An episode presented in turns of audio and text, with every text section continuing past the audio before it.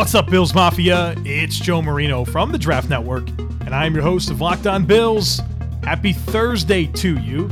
Today, we are going to continue our performance review series, focusing on the Bills' cornerback situation and an interesting one an elite player in Tre White, some question marks, maybe some interesting depth players, but there's a lot to get into with this position, and right now, as it stands, it's it's one that I think is a bit of a area of need on the team. I know everyone wants to talk about offensive players and weapons for Josh Allen, and those are that's a big need as well. But I don't think we should be overlooking cornerback as something that needs to be addressed here in the off season. Let's start with Tre White, the Bills' first round pick in 2017.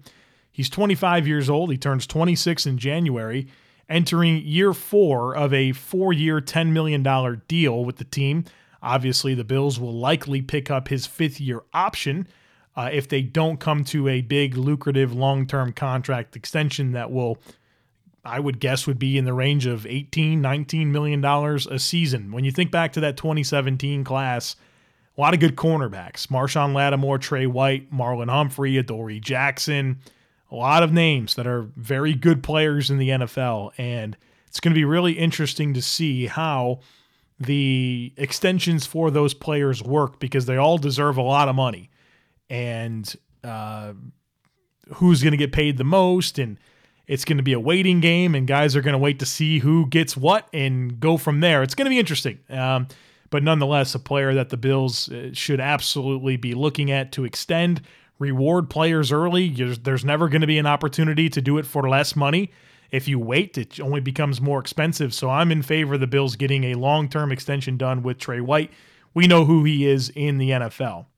In 2019, he started and played in 15 games, played 92% of the snaps on defense for the Bills, 58 tackles, four tackles for loss, 17 pass breakups, six interceptions, two forced fumbles, uh, in terms of when he was challenged in coverage, quarterbacks completed 45 of 90 attempts. That's a completion percentage of 50%. He gave up zero touchdowns, a passer rating against his coverage of 45, and his missed tackle percentage was 13.4%. Really impressive statistical numbers across the board, except for missed tackles, which was a problem with oh so many Bills defensive players. 2019, he was an elite starter. Uh, I'd argue that he's probably the best player on the Bills roster.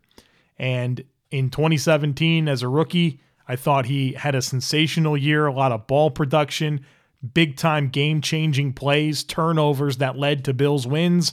And we saw that again in 2019, where there's games where you can just single handedly point to Tre White as the biggest reason why they won the game because of plays that he made, whether it was an interception, forcing a fumble, whatever it may have been. He was the reason Buffalo won games. And um, he's the number one corner on this team, and he's one of the better cornerbacks in the entire game. So Tre White, a real cornerstone of this roster. He was the first pick the Bills made with Sean McDermott as the head coach, and I expect him to be a fixture for this team for years and years to come. Now let's shift gears to Levi Wallace, uh, the guy who was the primary starter opposite of Tre White. A UDFA in 2018. He's 24 years old. He turns 25 in June. He's an exclusive rights free agent, which means he'll be back and it won't be for a whole lot of money. So uh, while he does not have a current deal with the team, he will have one, and he'll be in the mix to be the starter opposite of Tre White. Uh, he started uh, several games in 2018 and played well uh, against a softer schedule. Um, not a whole lot of very dynamic receivers that he had to go up against as a, in his rookie season. And then this past year, we saw him get challenged a whole lot more than he did in 2018. And he struggled a bit. He was picked on, and there were just times where he got big boyed. And, and Levi Wallace, uh, a really interesting body composition, a taller, thinner uh, cornerback, and he just doesn't have great athletic ability. And so that is going to be problematic for you. It's restrictive to play corner in the NFL with his body composition and his physical traits in terms of his athletic ability. So, good player in terms of what he can be as a depth player, but I don't know that you want him to be a starter for you. Uh, and I think that he's always going to be picked on, especially when Tre White's on the opposite side. Now, you can make a case that it helps you to have a good corner on the opposite side, but at the same time, the quarterback's eyes are just naturally going to go to you. So that's why it's going to be important for the Bills to get this spot figured out because it's going to be a popular destination for quarterbacks to go with the football because the alternative is Tre White, and you're not going to do that. So in 2019, uh, Levi Wallace played and started in all 16 games, wound up being 76% of the Bills' defensive snaps. He had 76 tackles, four tackles for loss, nine pass breakups, two interceptions, no forced fumbles. He was targeted 105 times in coverage, gave up 69 completions for a completion percentage of 65.7. He allowed three touchdowns, a passer rating of 86.5 against his coverage, and missed 13.6% of his tackle attempts.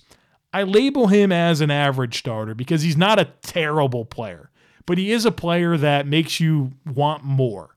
It makes you wonder if you can get a more dynamic player in that spot, how much better the Bills' elite pass defense could be, how much better it can be. And I think that's kind of where I'm at with Levi. It's he's a he's a fine player, but given the circumstances, he stands out in a bad way in a lot of times.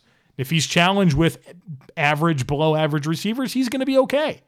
But the way these NFL offenses are developing and adding really good receivers, it's not like you just have one guy anymore. You have multiple guys. Levi Wallace is going to have tough assignments, and I get nervous about that because of his limited physical gifts.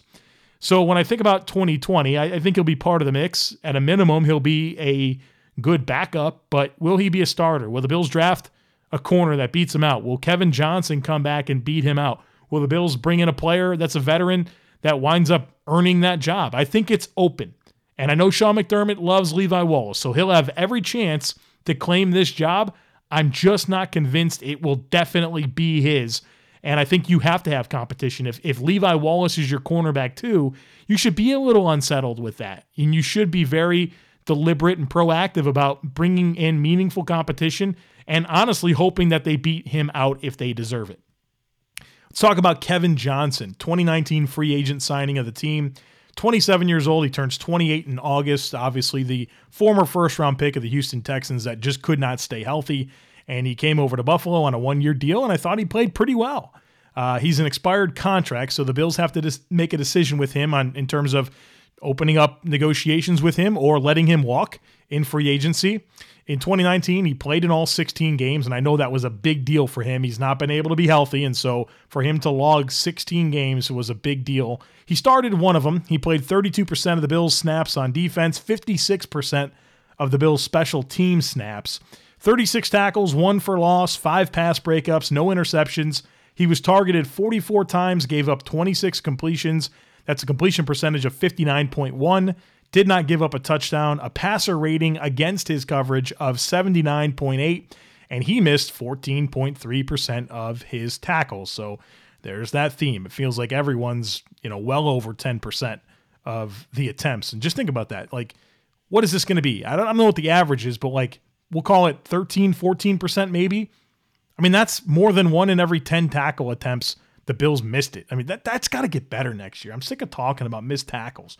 It was a problem. It, it was a it is a problem that we're probably not discussing enough right now. It's something that it's got to improve, and I think the core nucleus of the roster is in place.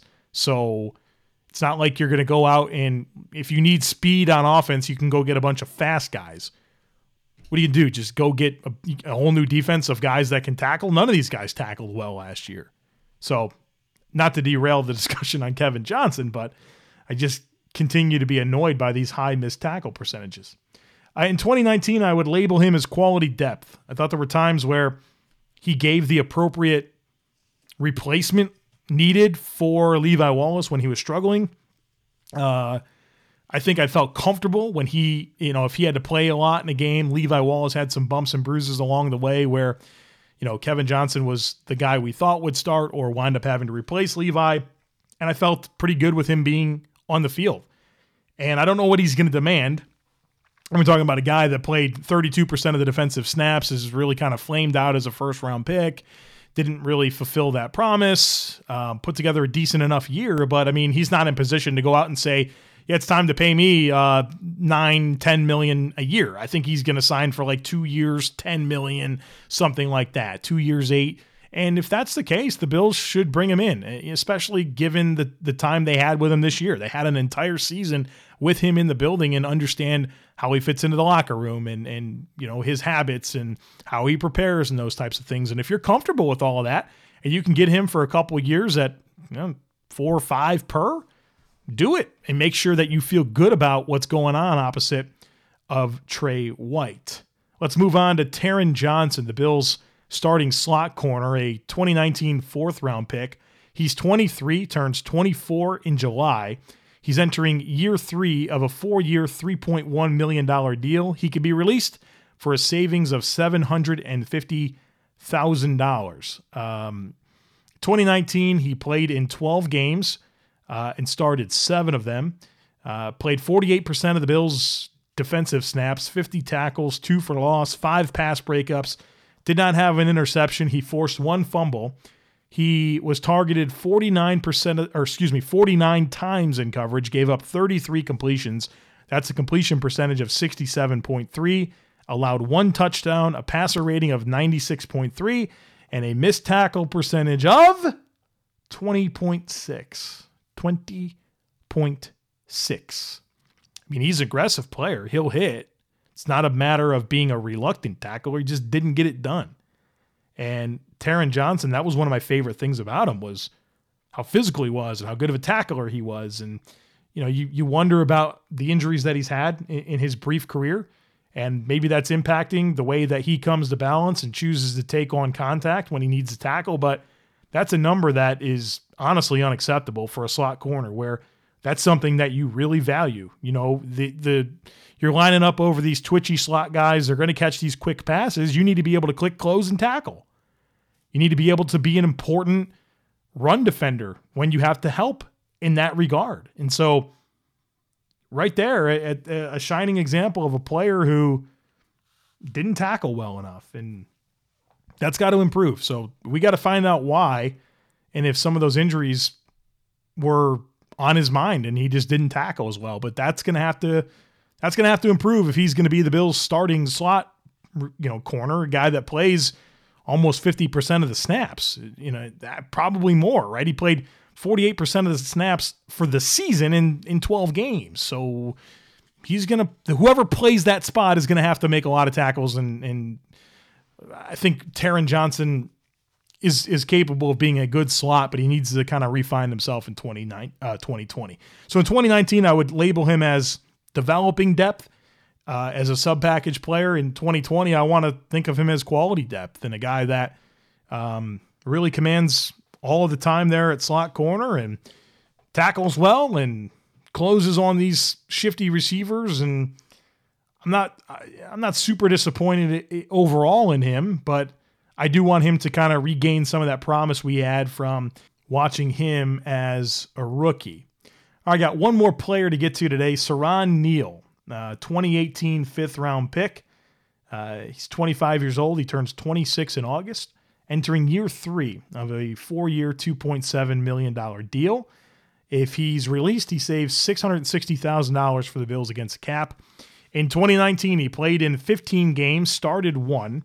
He wound up playing 17% of the snaps on defense, 58% of the snaps on special teams, and we know that he's one of the Bills' best special teams players. Had 36 tackles, two for loss, no pass breakups, no interceptions, no forced fumbles. Was targeted 19 times on defense, gave up 14 completions. That's a completion percentage against him of 73.7%. Did not give up a touchdown, a passer rating of 79.5 against his coverage and a missed tackle percentage of a respectable 7.7. So good for you, Siran Neal, not whiffing on all those tackles. Um, in terms of 2019 performance, I would label him as quality depth.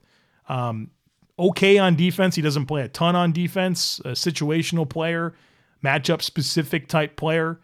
Uh, but for him to be a rostered player that helps you on defense, but then really helps you on special teams, where I thought he was the clear cut best special teamer the Bills had last year. You know, that's that's meaningful for me when I'm thinking about how guys contribute and why they matter to a team. And I can give you a very clear answer on why Siran Neal uh, matters. I'm not sure he's ever going to be a, a dominant defensive player. I think he'll probably be a 15 to 20% of the snaps guy matchup specific. If it's a spread heavy team and they run a lot of quick game, if you need a good tackler, you know, you can bring in Siran Neal if you want to blitz him a little bit. He can help you there. But, you know, I don't know that he's ever going to be a, a, guy that is viewed as a starting slot corner. So good depth at slot. I, I thought the defense wasn't as good when Taron Johnson was on the wasn't on the field and Siran Neal had to be on the field. And they had to get creative with some of their options there. But I was never super comfortable with Siran Neal as a slot uh, because some of the matchups just don't play well to him. I think he can handle, you know, a bigger receiver that plays from the slot, a flex tight end, but you ask him to to keep pace and be sticky in coverage against you know shifty slot receivers, that's going to be challenging for him. So a matchup specific slot corner, a outstanding special teamer, and you've got a a good contributor for your football team. And I think there's value in what he does for the team. All right, that's going to do it for us today here on this podcast. We've got one more position group left to get to on our performance review series, and that is the safety position. We'll do that on Friday. And then uh, next week, uh, I got a couple episodes with Bruce Nolan, and then it's going to be Combine. I'll be in Indianapolis to cover the event. Uh, Sean McDermott, Brandon Beane will speak to the media. I'll be part of those sessions. I'll give you my takeaways, find out everything I can when it comes to the Bills, who they're meeting with, and uh, deliver it for you here on this podcast. So don't miss it. Make sure you're subscribed. Uh, if you get a chance to rate and review the podcast, that's always appreciated. If you share it, that's almost even better. You see me tweet it out, a quick retweet, always very, very helpful and appreciated and uh, always uh, appreciate you guys listening to this podcast. And I will talk to you guys again tomorrow.